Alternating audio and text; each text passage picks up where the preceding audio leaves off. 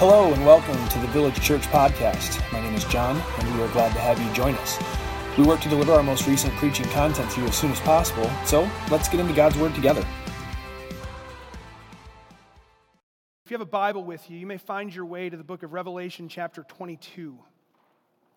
Revelation chapter 22. It is, it's easy to find. You might be like, I Pastor, I don't know my Bible. That's okay. Go to the very last page of the book. Okay, it might be an index. So maybe in trouble there. Find the last book of the Bible, Revelation chapter 22. If you don't have a Bible, it would be our pleasure to give you one. There's some on the table back there, blue covered Bible. Please take one and utilize it. Give it to someone if someone has need. Revelation chapter 22. If this morning, as I talk, you are stirred in your heart and have questions, if you have need for prayer in your life, whatever it might be, or if you just want to talk with someone about something that is said uh, all throughout, there are people wearing uh, bright green lanyards. Grab one of them and just say, hey, Can I talk with you? Can I, could you pray with me? We'd be happy to. I myself, I'd be happy to talk with you, to pray with you this morning. Revelation 22. I have been considering this year, uh, perhaps for the first time, I have been considering what is Easter for someone without religious belief? More specifically, what is Easter for someone who doesn't believe in the Lord Jesus Christ? A friend of mine grew up, he didn't go to church growing up. I asked this question, he told me Easter was nothing more than looking for Easter eggs, candy, and maybe a dinner with family. That was it. No explanation of who Jesus was or what he had done. It may be hard for a group of Christians gathered in church on a Sunday morning to realize this, but that is the very likely reality for the vast majority of people that you encounter on a daily basis. Today, throughout the world and in our country, people are coming together for nothing more than chocolate and jelly beans, bunnies and eggs and ham and cheesy potatoes, which I am kind of excited about eating later. perhaps until you walked in the door this morning, perhaps until you came in and found the people of God, this was the reality of Easter for you. If that's the case, I am unbelievably glad that you are here with us today. As an answer to prayer that you have joined us. You may not know that, but much debate exists in the church world whether Christians or a church should actually call it Easter. Really, Pastor? Yeah, really. There's a lot of debate. Pastor, you haven't said Happy Easter to us. No, I haven't, because there's so much debate. It's even here with us. There's so much debate over what we should call it. Throughout history, indeed, even as the scriptures were being written in the wake of Christ's death and resurrection, as the scriptures were being written, the Lord's people began referring to this day, the first day of the week, as the Lord's day. We read the scripture earlier. Early at dawn on the first day of the week. For over 2,000 years, God's people have been gathering on the first day of the week because a tomb was sealed with a dead body inside of it and early at dawn on the first day of the week, it was found to be open, and the dead body was gone. And so, on a regular basis, every week, God's people come together specifically for the purpose of worshiping the resurrected King, the Lord Jesus Christ, to bring glory and praise to God, to proclaim the gospel of Jesus Christ, the risen and soon returning King of all kings. Would you draw your attention to God's word this morning, the book of Revelation, chapter 22, the 12th verse? Behold, I am coming soon, bringing my recompense with me to repay each one for what he has done. I am the Alpha and the Omega, the first and the last, the beginning and the end. Blessed are those who wash their robes so that they may have the right to the tree of life and that they may enter the city by the gates. Outside are the dogs and sorcerers and the sexually immoral and murderers and idolaters and everyone who loves and practices falsehood. I, Jesus, have sent my angel to testify to you about these things for the churches. I am the root and the descendant of David, the bright morning star. The Spirit and the bride say, Come. And let the one who hears say, Come. And let the one who is thirsty come. Let the one who desires take the water of life without price. Would you pray with me this morning? Father, we come before you thankful to have sung your praise, to have appealed to you in prayer for help and forgiveness, to have heard your word and to have had our hearts and our minds stirred as your spirit works in the working of your word. And I praise you, Father, that every one of my words will fail, but yours will not. And this morning, God, as we turn our attention to your word, as we seek to learn, Father, as we see what Scripture holds for us as your people and holds for us perhaps as not your people. God, I pray that through the preaching and teaching of your word, Father, that you would humble the sinner to repentance, and I pray salvation. Father, I pray that today, through the preaching of your word here and throughout the world, God, that your people would be drawn and that holiness would be promoted among your people. Father, that we would be holy as you are holy. And I pray, God, through the preaching of your word, that Christ, the risen King, would be exalted. It is in his name that we pray. Amen from the text today, and there is a lot happening here that we are not going to talk about. But from the text today, I see as my responsibility to labor in making four things known to you in this room. So if you're a note taker, now is a great time to get your pen and paper out, and I will try to work my way slowly so that you can keep notes as you go. Four things that I believe I am to make known from this text of Scripture. One, the guarantee of Christ's return because of his resurrection. Christ is returning, and his resurrection guarantees that is an event that will take place. One. Two, the blessing in Christ's return for those who have believed in his resurrection. We heard the scripture earlier. If you believe in your heart that God raised Jesus from the dead, you will be saved. Belief in the resurrection is vital to our salvation through faith by grace. The blessing in Christ's return for those who have believed in his resurrection. Three, the warning of Christ's return for those who have not believed in his resurrection. The Bible comes with strong warning. Every time someone is turning away or not interested in the Bible, the Word of God declares a strong warning to those that are hearing but not believing, but not listening. I believe my responsibility is to declare the warning of Christ's return for those who, perhaps in this room, perhaps in this moment, have not yet believed in his resurrection. And lastly, to issue the invitation before Christ returns to believe in his resurrection. I pray with God's help to do this today. One, the guarantee of Christ's return because of his resurrection. The resurrection of the Lord Jesus Christ is the hook upon which all Christianity hangs. It's been referred to in times past as the hinge upon which the door swings, the linchpin which holds all things together. The resurrection is one of the most pivotal pieces of information that a human being can learn about. And it is the only thing that we can believe in and find salvation through. In 1 Corinthians chapter 15, the apostle Paul says, if Christ has not been raised, then our preaching is in vain. Our faith is in vain. We misrepresent God and we are still in sin. I know there are many in the room today who have felt the freedom from the guilt of their sin. You've felt that freedom, and, and though you still may struggle with sin, you have felt and know what it means to be freed from the weight and the penalty of sin. The Bible tells us that if Christ has not been raised, you've felt nothing.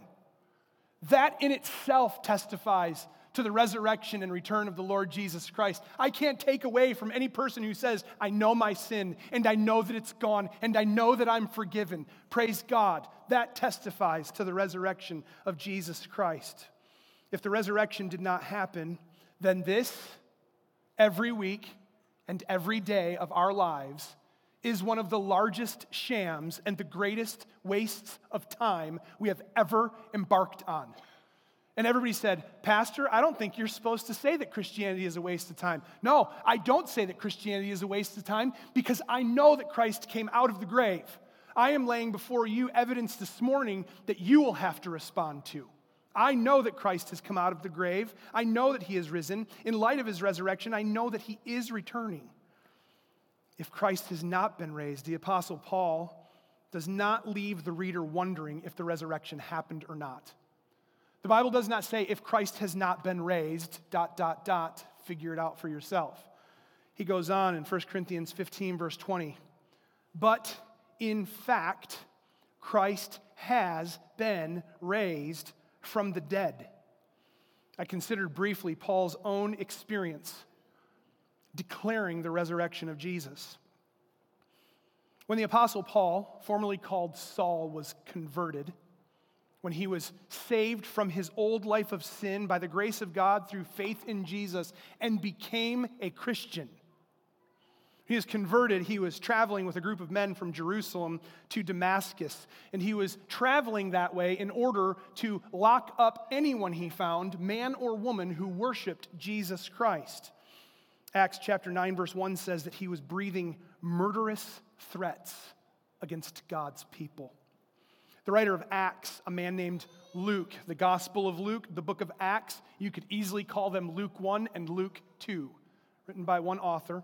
The writer of Acts, Luke, who investigated, he tells us in Luke chapter 1, the first verses, who investigated everything to record it accurately and precisely and who became a traveling companion of the Apostle Paul, he wrote in Acts chapter 9 that as they were traveling, a bright light shone and put Saul to the ground.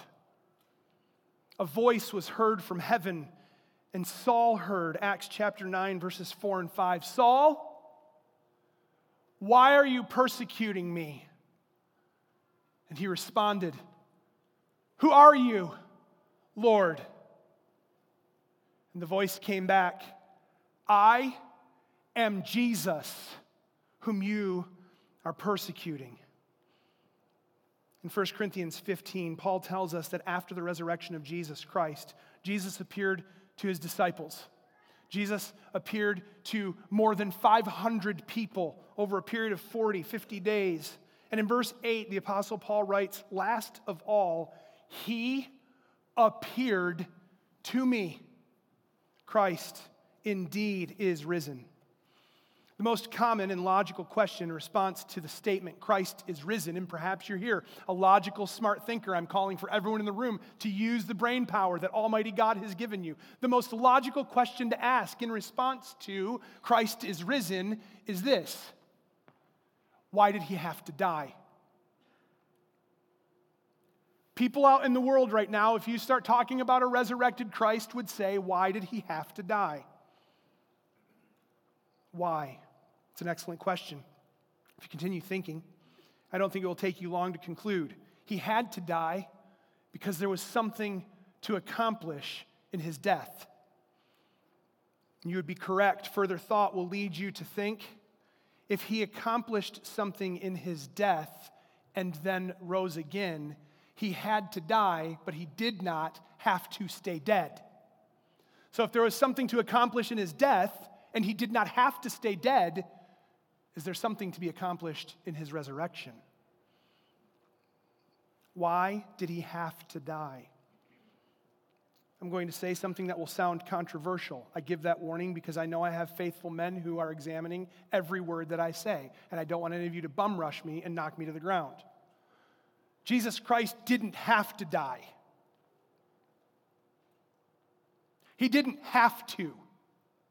Do you understand? Jesus Christ died because infinitely holy and loving, God chose to save those he would save by choosing to die. And it is the most complex and insane thought for us to think why did you do it that way? Because you have never known anything as powerful as the resurrection of Jesus Christ. You can read the account in Matthew when Jesus comes out, when Jesus dies, people come out of their graves. Tombs are opened, curtains are torn, there's an earthquake, the sky is darkened. Like all of the cosmos was bowing to the holiness of God in that moment as Jesus was crushed for our sin. And God chose for it to be that way. Jesus himself in John chapter 10, verse 17 and 18. I lay my life down that I may take it up again. He says in those verses, This is why the Father loves me. This is why the Father is pleased with me because I lay down my life and I will take it up again. No one takes it from me, Jesus said, John 10 18. I lay it down of my own accord. He didn't have to, he chose to. What does the scripture say to us? God demonstrates his love for us in that while we were sinners, Christ died for us. Christ didn't have to die. As sinners, which, welcome to the club, we all are. I know that on holidays, people come into church like, oh man, it's holy people in there, and I'm not that holy. And man, no, no. No one is holy of their own. The Bible says in Romans chapter 3 that we have all sinned, that we have all fallen short of the glory of God, and far be it from anyone here to be holier than thou. We're all sinners. Every one of us in this room, myself included, fallen, broken in this world as sinners, which we all are, we deserve the death. Christ didn't deserve the death, and I will lay that out before you as we talk this morning. Romans 6, chapter 6, verse 23 says that the wages of sin is death. Romans 5, 12 says that sin came into the world through one man, Adam, and death through sin, and so death spread to all men because all sinned. Christ didn't have to die. God would be perfectly right to punish every sinner. But God so loved the world that he gave his only son. Ever since the disobedience of Adam and Eve in the garden, mankind has been born in sin and guilt and unable to keep God's law. We all know this to be true, everyone in the room. We just sent four, five, and six year olds out to have a Bible lesson. Remember when those four, five, and six year olds' parents were like just starting to toddle? You remember when you looked at your child and thought, how did you learn to talk back to me without words? How did you learn? And some of you haven't. Yeah, I see little babies in the room and it's so beautiful. They're coming. How did you learn to say no first? Dad is such an easier word.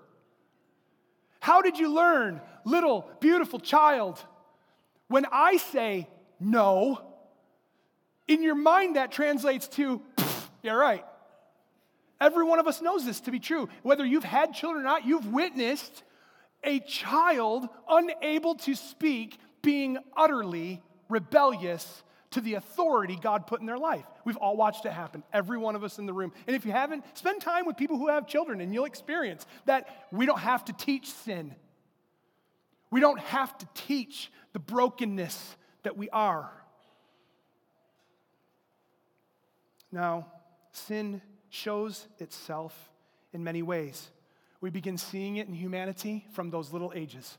It exposes itself that quickly. Oh, no, no, no, no, not my child. Oh, yeah, yeah, your child. Yeah. Don't you tell me you're the parent that's never had to raise your voice at your toddler because they're not listening to a word. Don't you tell me you've never watched your precious child do precisely what you have told them not to do, and they know not to do it, but they can't help it. it manifests itself early, but it manifests itself in many ways. I am not going to put qualifications on sin. I am not going to tell you this morning what things are and what things are not sin. I'm going to define it in one way. Sin has only one definition, even though it manifests itself in many ways, it has one definition. Sin is any and all disobedience to God. It's that simple. Sin is any and all disobedience to God. I like this response to the question what is sin? Sin is rejecting or ignoring God in the world He created, not being or doing what He requires in His law. And you might start of thinking, I might not know you from Adam. You may be thinking, hey, whoa, hang on. I'm not a sinner. I'm a good person. I have said before to many, even in this room. Perhaps I've said it to you. I would like to think that you are a good person. And by the world's standards, you may be an excellent person. But I am not talking about the standards of the world. I'm not sure if you've paid attention, but the world's standards are swirling the toilet bowl. What standard are you talking about when you say you're a good person? I'm talking about God's standard as revealed in His Word to us by Him.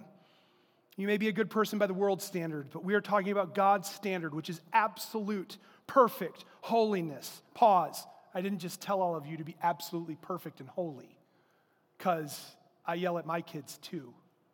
And I get angry and want to say words I shouldn't too. That's called sanctification. It happens over a long period of time. God's standard is absolute, perfect holiness, which again we all fall short of. I'm a good person, but are you obeying God?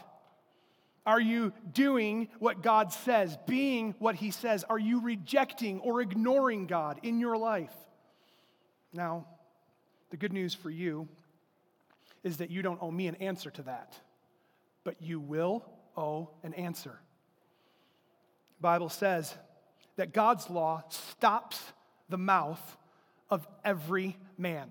Parents of older children, you remember the time or times, maybe yesterday or maybe even this morning or maybe a couple years ago, but put yourself there, when you knew so overwhelmingly what child had done what and you were coming down, right?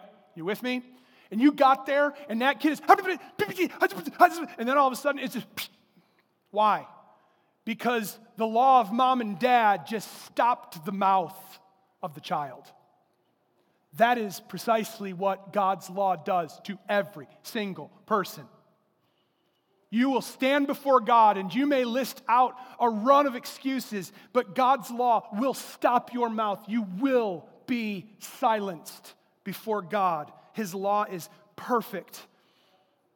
Hebrews chapter 4 says that all are naked and exposed to the eyes of Him, God, to whom we must give an account. Well, that doesn't matter. He didn't see that. He won't hold that against me. It's okay. Listen, that's the doctrine of the world right now, and it's a false doctrine, and you're not going to find that here today. I pray you never find it in this gathering. It doesn't matter what you do, how you live, it's okay. No, every single person is going to be held accountable to the eye of God who is seeing everything you do. God knows if you are being or rejecting, ignoring, or doing what He has required of His people. God knows if that's happening or not. You're not going to hide that from Him. We need to be made right with God. We can't do it. No mere human ever could. No mere human will ever be able to make us right with God. We cannot perfectly obey the law. As soon as I try to do what is right, I do what is wrong and I feel my failure. That's just an honest testimony from this man to you. As soon as I want to do what I know I should do, Paul works this out in Romans. I want to do what is right, but I can't do it. Why? Because sin is real and we fight it. Jesus Christ fought sin and won Every single time the Bible says he did not sin. No mere human could, can, or ever will be able to keep God's law perfectly and make us right with God. Christ didn't have to die, but God is merciful. And that is good news to us on this Lord's day. It's strange for us to think that God being unmerciful simply means the death of everyone. No love, no acceptance through faith by grace into the family of God, no salvation. Every single person born to Adam from the sin in the garden has deserved the justice of God, which is death. But God is merciful. Christ died to reconcile sinful man to a holy God. Why did he have to die? He didn't have to, but he chose to. And in his dying, he reconciles all that is sinful and awful and contrary to God. He reconciles all of that in us to a holy God. Mankind is guilty of sin. We're unable to atone for sin, unable to be made right with God, and therefore unable to be with God. Do you understand? Man in his natural state, born into this world without the work of the Lord Jesus Christ, is out of the presence of God forever with no hope of re entry.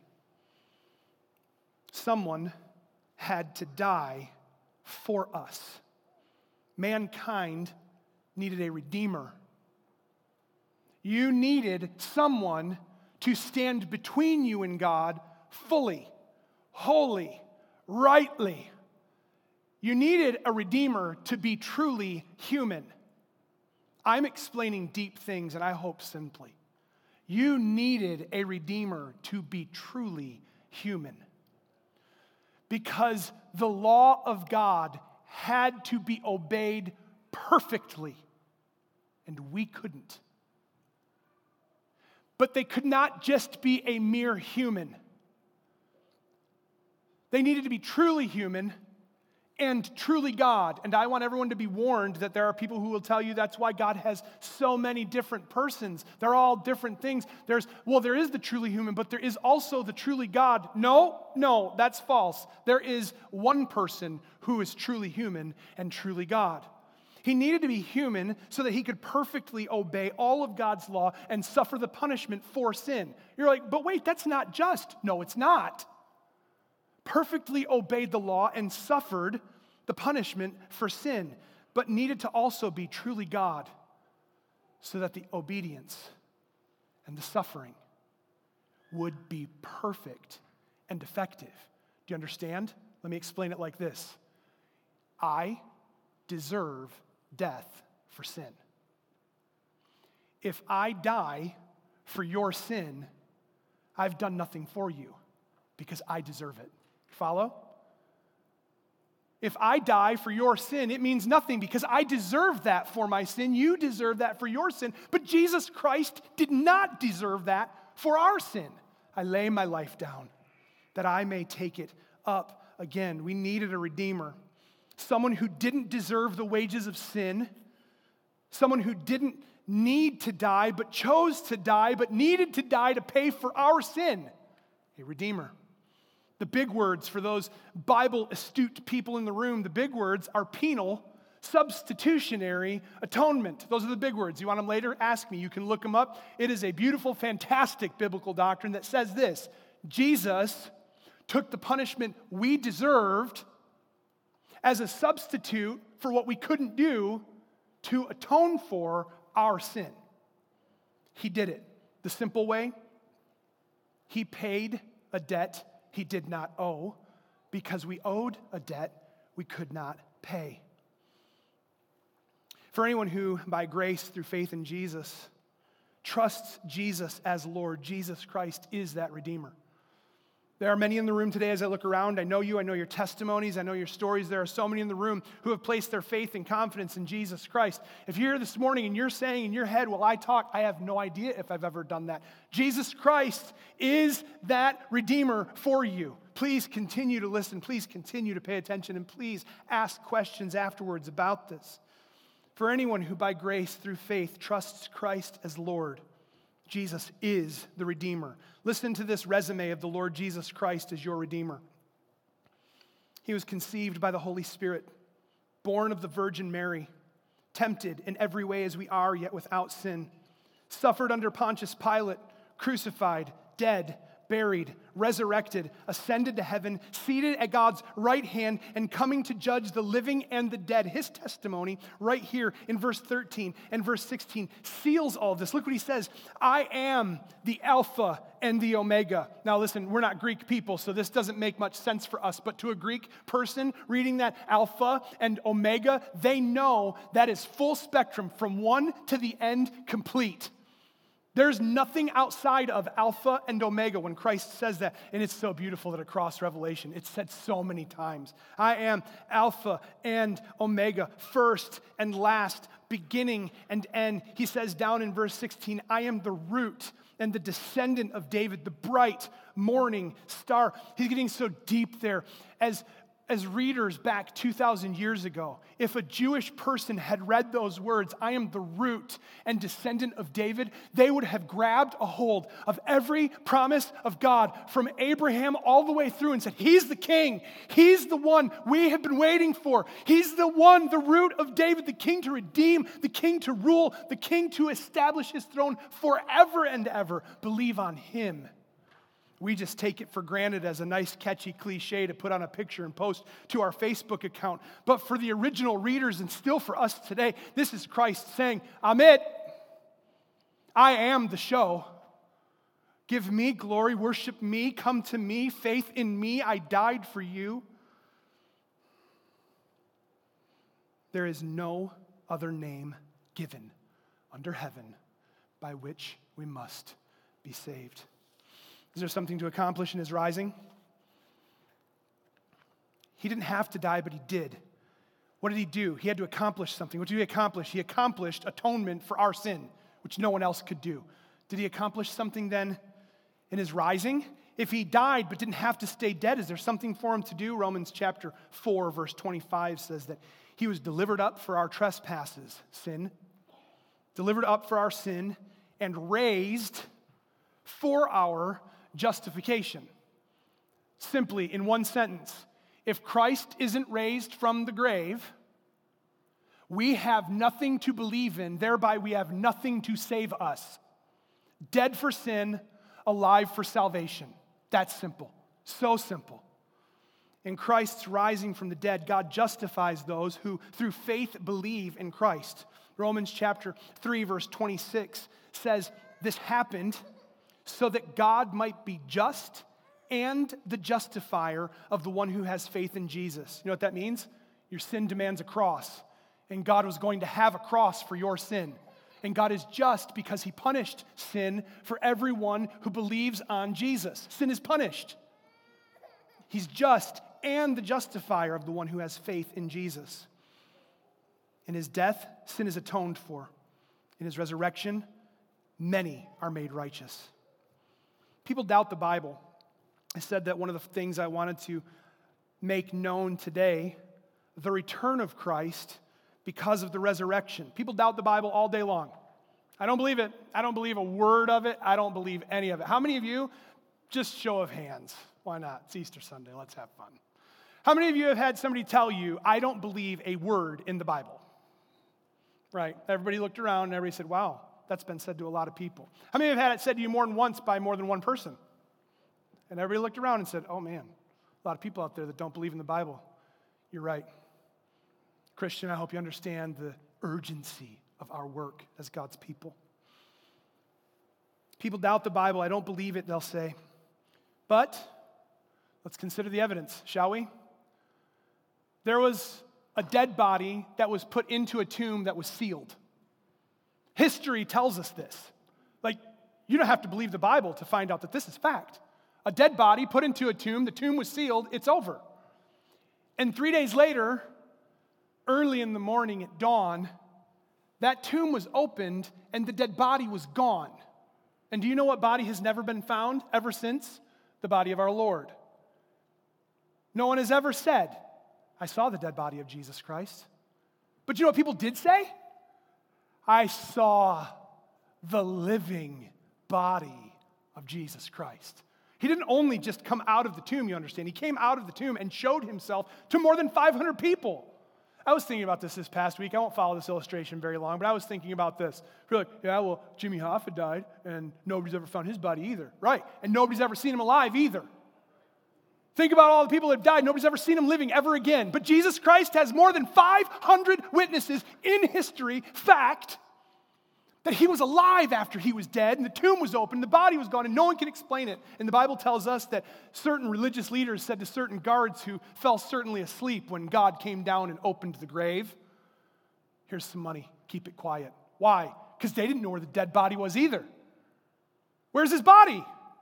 I don't believe the Bible. Fine. Tell me where the body of Jesus Christ is. Take me to his grave. Show me the evidence in history. Tell me what happened to the body of the Lord. And when you run out your excuse and reasons, I will tell you there isn't a body to find. It's living. You're looking. What does the guy say in the garden? Why do you, oh, blessed words, why do you seek the living among the dead? He's not here. There's an empty tomb, a missing body. The testimony of many is having seen Jesus alive, and many of those who testified to seeing him alive died because of that testimony. I've told you this before. If I have the choice of believing someone who's willing to die for what they say or someone who doesn't know what they're talking about, I'm going with the person that's willing to die for what they're saying. And history has shown over and over that Christians throughout the world, throughout time, have been willing to lose their life. Christian, I hope you're ready willing to lose their life on the testimony of Jesus Christ. Not only that, over the last 2,000 years, the movement that began out of the resurrection of Jesus Christ, which today we call the church of the living God, and so did Paul to Timothy in chapter 3, the church, the household of God. The church has continued to grow. If this was all a sham, there's no way that any of us are going to be here this day doing what we're doing. Christ has been raised. And if Christ has been raised, then he is returning. And now we get uncomfortable. Verse 12 confronts us. Look at verse 12. Behold, I'm coming soon, bringing my recompense with me to repay each one for what he has done. I am the Alpha and Omega, the beginning and end, the first and the last. Look again at verse 12. I am coming soon bringing my recompense with me. I don't know what version of the Bible you have, but I know that every English translation of God's word has either the word recompense, very few, or the word reward, very many. It's very likely that if you are not reading an English Standard Version Bible like I am, that your Bible has the word reward. Now, I am not tampering with or changing God's word. This is the word that they used. However, to the original person hearing this, reward means something different than where our mind goes. We have one, one reference, one frame of mind when we hear the word reward, and it's a good thing. It's a, it's a fun thing. It's something that I want. It's I'm taking the bad guy in and I'm going to get the reward. I worked hard, I'm going to get the reward. I cleaned my room, I'm going to get the reward, right? Reward is always a good thing. Going to be rewarded, be rewarded, be rewarded. The original word here for reward has wrapped up in it both a negative and a positive. It's not automatically just a good thing. So some might read this and say, I am coming soon, bringing my recompense with me to repay each one for what he has done. And I could very easily begin teaching and preaching a works based faith here. If it's going to be based on what I've done, I'm going to be the best person I can be and I'm going to get that reward. No, no, no, no, no, and wait. The original audience of the Apostle John's letter, the revelation of Jesus Christ, when they read this, they would have understood John quoting Jesus as simply saying, Christ is returning with judgment for everyone. Christ is returning for judgment with everyone. I will repay. So my, my recompense, my reward with me. Well, that sounds good. To repay each one for what he has done. Well, I'm a good person. That sounds even better. Well, let's look first. Christ is returning as judge. 1 Timothy, 2 Timothy chapter 4, 1. Jesus Christ is the judge living in the dead. Romans 14, 10. All will stand before the judgment seat of Christ. Then there's verse 14 and 15 right here in the text before us sheds light on the negative and the positive. And now we talk about the blessing in Christ's return for those who have believed in his resurrection. Look at verse 14. Blessed are those who wash their robes, so that they may have the right to the tree of life, and that they may enter the city by the gates. For those who have believed through faith in Jesus Christ, you're here this morning and you, your testimony is, I believe on the basis of faith, not my own works, nothing that I've done, all the work of Christ. I believe through faith in Jesus Christ, the wrath of God for your sin was poured out upon Jesus Christ on the cross. That's why Christ died. Why did he have to die? Because God's wrath had to be satisfied. That's what Friday was all about. That's what the cross of Christ is all about. The big words, that's the propitiation you may read in your Bible. That's the appeasement, the atonement, the satisfaction of God for sin. For those who through faith believe in the Lord Jesus Christ, the cross of Christ reconciles us to a holy God. And look, verse 14. Look at what is coming for those who live a life of repentance toward God and faith in Christ. Look, blessed are those who wash their robes. Blessed, how? Look at what's said. So that, two things, they may have the right to the tree of life and enter the city by the gates. Two really quick thoughts on those. One, that they may have the right to the tree of life. Blessing, eternal. Do you understand? The tree that's being talked about is the tree removed from mankind in Genesis chapter 3. God says, Genesis chapter 3, verse 22, now lest he, Adam, who had sinned, reach out his hand and take also from the tree of life and eat and live forever. And God banished mankind from the Garden of Eden. Furthermore, God banished mankind from his presence.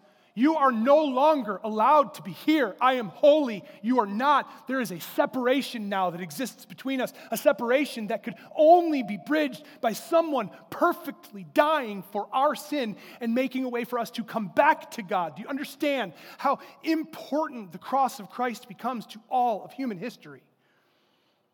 Banished from God's presence unable to get back in. We need the blood of Jesus Christ to what? Wash our robes. We're stained, every one of us. That's why the young child turns to sin and not righteousness. Robes are stained. They get to take from that tree, that perfect, holy tree of eternal life blessed. At Christ's return, they're blessed. They get to take of the tree of life. Look what else. They get to enter the city by the gate. I was thinking about this. No other way in. No other way. Parents in the room, you're not smuggling your children into the gates. You're not hiding them in your pocket and taking them through the gate with you. You're not smuggling in, sneaking in, climbing over the wall. You go in to the city of God by the gate. Fascinating then that Jesus Christ says in Matthew chapter 7, I'm the gate and it's a narrow one. I'm the door, come this way. Fascinating. You want to get into the city of God? It is only going to be through Jesus Christ that you enter the city. And if you enter the city and you take of the tree of life, God says, Blessed. You have been blessed. Blessed are those who wash their robes. At Christ's return, enduring faith in the promise of God and the Lord Jesus Christ will see the blessing of God. Revelation chapter 20, verse 4 says this No more tears, no more death, no more mourning, no more crying, no more pain, no more of this wretched body of death plagued by illness, plagued by sin, no more. The faithful in the Lord Jesus Christ will at last be ushered back into presence of God, fully restored as his beloved children, holy for all eternity. Heirs, the Bible says, heirs of God, receiving all that God has, and co heirs with Christ. Oh, I can't even, I, I don't know how long we'd be here to, to digest the riches of Christ that we inherit in eternity. That's the blessing that awaits those with faith in Christ. Now, the warning. those who have not believed in Christ. For those who refuse to call on the name of the Lord, and we all know them, don't we? Perhaps at this moment, right now in this room, hardened, resistant, I don't think so, never gonna, I don't believe a word of it.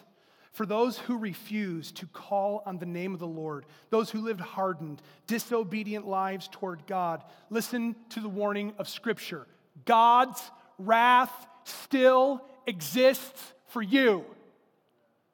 Everything that Christ endured on the cross waits for you. Everything you read in Revelation waits for you. The warning is strong from God. The scripture warns us flee, flee from the coming wrath. It's coming. And you're here today not by chance. You're here today so that a sovereign and holy and loving God could make his appeal through me, a weak and sinful vessel, telling you, repent and believe the gospel. My wrath is coming for you. How many of us, hey, uh, we know you're in the school right now, but the building's gonna cave in. We just gonna stand around and watch it happen on us? How many? Hey, roof's coming down. Let's all just get in a big huddle and wait right here. No, no. Are we stupid? No. Uh, building's on fire. Get out. No, I'm okay. What? The building's on fire. Get out. Pastor, kind of heavy on this. Yes, because I don't know who has and who has not placed their faith in Jesus. And the warning is strong, it is emphatic from God. His wrath is coming, and it's coming soon. On a day unknown, at a time unknown. Like you have an invitation in your hand and you need to RSVP. When do I need to get this RSVP in? Soon. There's no date. Soon. Unknown. Soon. As a result of Adam's disobedience, man was removed from the presence of God. The wrath of God is coming, Colossians 3 says, because of sin. Ephesians 5 6 says, because of sin, the wrath is coming on sons of disobedience.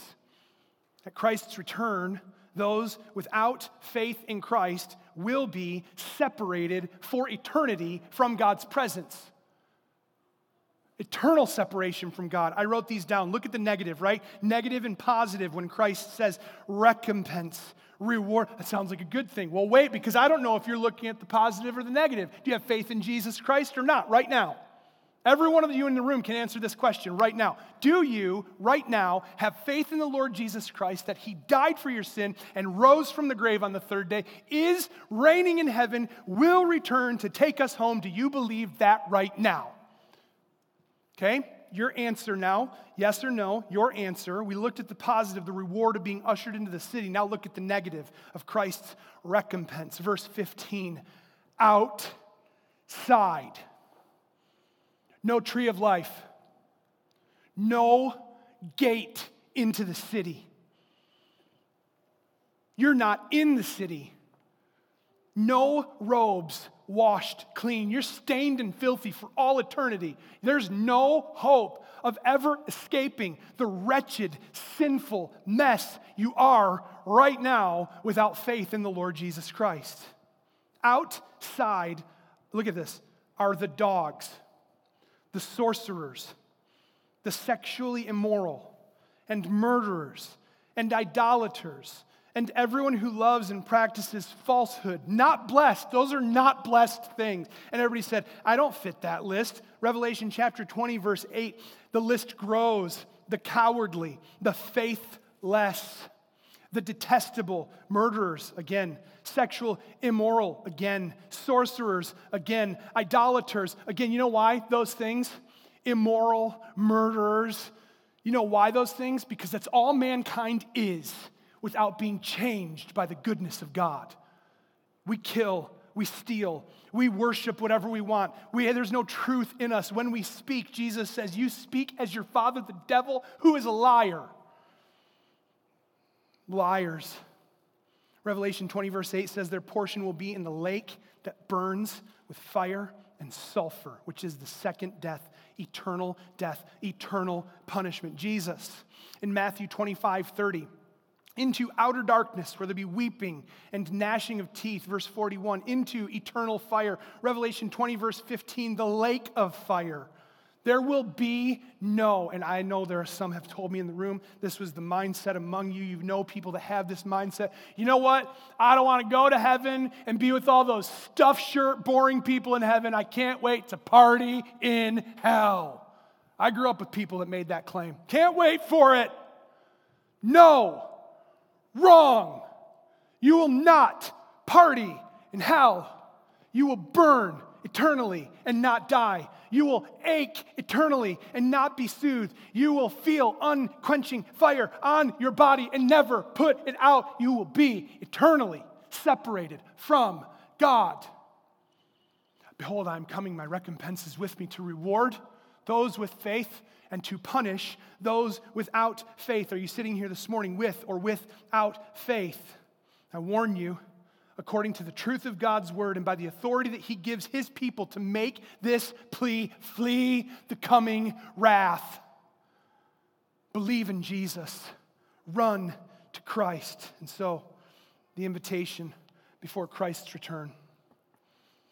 Verse 12 Behold, I'm coming soon, bringing my recompense with me to repay each one for what he has done. Behold, I am coming soon. The cry of God's people for over 2,000 years.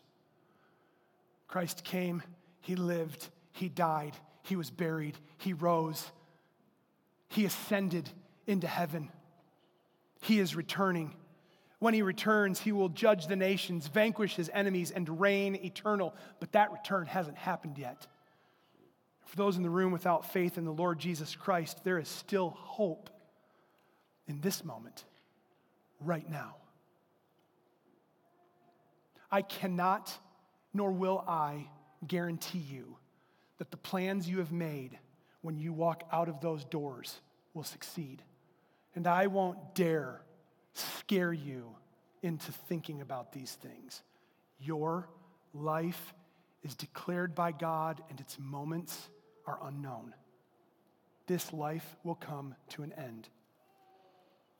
There is still hope right now. You have a question coming before you to wrestle down an answer to. An invitation is going out from the Lord Jesus Christ by his Spirit, by the bride, his church, by all blood bought, redeemed believers throughout the world. Come. Come. Drink. Look what he says. Verse 17 Let the one who is thirsty come. Let the one who desires take the water of life without price. Come. Logical thought in light of all that has been presented. For those who in the room do not yet believe in the Lord Jesus Christ, leads to the question that has been asked countless times over the centuries what then must I do to be saved? What do I do? We heard the scripture this morning. The word is near you, in your heart. That is the word of faith that we preach.